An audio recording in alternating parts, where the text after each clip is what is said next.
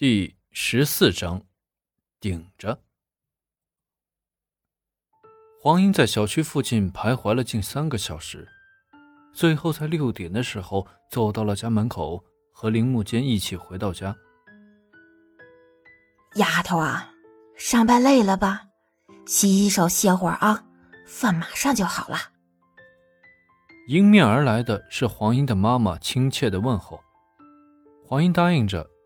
看着坐在客厅里婆婆的脸色，脸上一丝不易察觉的疑惑。林木坚一天也是在挣扎着，究竟要不要告诉父母自己失业的事情。回到家中，看着母亲阴沉着脸，更加的心情不是滋味。今天晚上注定也是个不开心的晚上。黄英的妈妈听到了不该听的事情。下午，文文带着隋阳来到家里。隋阳嘴巴极甜，舒适阿姨不停地叫着，不是递香蕉就是削苹果。总之，黄英的爸妈对隋阳非常满意。一个下午就在快乐中度过。铃木间的爸妈觉得自己碍事儿，就离开了家里，在外边逛着。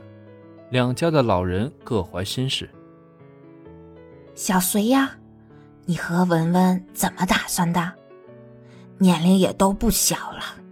你看什么时间去见见你父母，也该考虑考虑婚姻大事了。啊，我们呀，最近就在考虑，我给爸妈打个招呼就可以了。隋阳笑着说着，旁边的文文不停的咳嗽，示意着什么。那好呀，我们这次来能住一段时间，你什么时候跟你爸妈说好了？哎，我和你叔叔就上门拜访去。看得出，黄文文的妈妈对这个女婿是十分满意的。好的，那拜访也得是我爸妈上门拜访叔叔阿姨你们呀，你们说对吧？隋阳每次都可以把话说的滴水不漏。看着在旁边不停咳嗽的文文，妈妈说了一句：“闺女，咋了？嗓子不舒服啊？”隋阳，你过来，我找你有点事情。文文说着，就拉起隋阳的手，走进了次卧。这俩孩子搞什么名堂呢？过了十分钟了，两个人还没出来。老太太走到次卧的门口，想听听两个人在里边谈些什么。她在门口，手拢着耳朵，踮着脚在门口听着，谁知道听到了不该听的话。老太太顿时犹如泄了气的皮球一样。我跟你说，隋阳，你要注意点。你是我雇佣来的，每天两百块，说话给我动动脑子。什么就让你爸妈拜会我爸妈？咱俩什么关系啊？文文的声音不大，但是老太太还是可以听清楚的。文文，我是真的、真的、真的喜欢你的。况且，我们谈恋爱有什么不好呀？不要叫我文文，叫我黄老师。你再这样，你这个学期就别想毕业了。不是，那你就不应该欺骗你爸妈。你不是有男朋友张晴吗？废话，我们不是分手了吗？否则我能找你。那 那是好事啊。我告诉你，等会儿出去，你再敢乱说，立马滚蛋。好，好，好，好，算我投降，好吧。不要叔叔阿姨叫的那么甜。文文和隋阳打开次卧门的时候，看到泥一般的母亲靠在墙上，呆呆的站着，顿时间都明白了。两个人扶着黄妈妈坐在沙发上的时候，把黄英的爸爸吓了一跳。阿姨，你怎么了？我给你倒杯水。老老子，快快把他洗澡的药给我。顿时间，几个人手忙脚乱。黄英的妈妈喝下药后，躺在沙发上，稍稍平息了一点。您好，啊，我马上到。叔叔阿姨，我家里发生点急事，我得先回去了。我改天再来看你们。要是什么事情，您随时让我们给我打电话。我我先走了。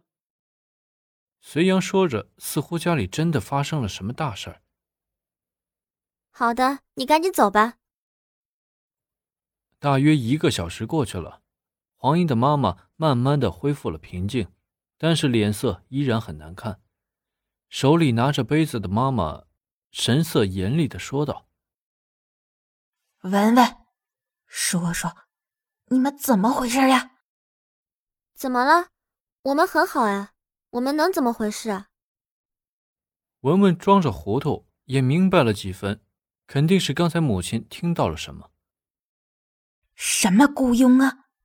隋阳究竟是什么人呢？那张琴是谁？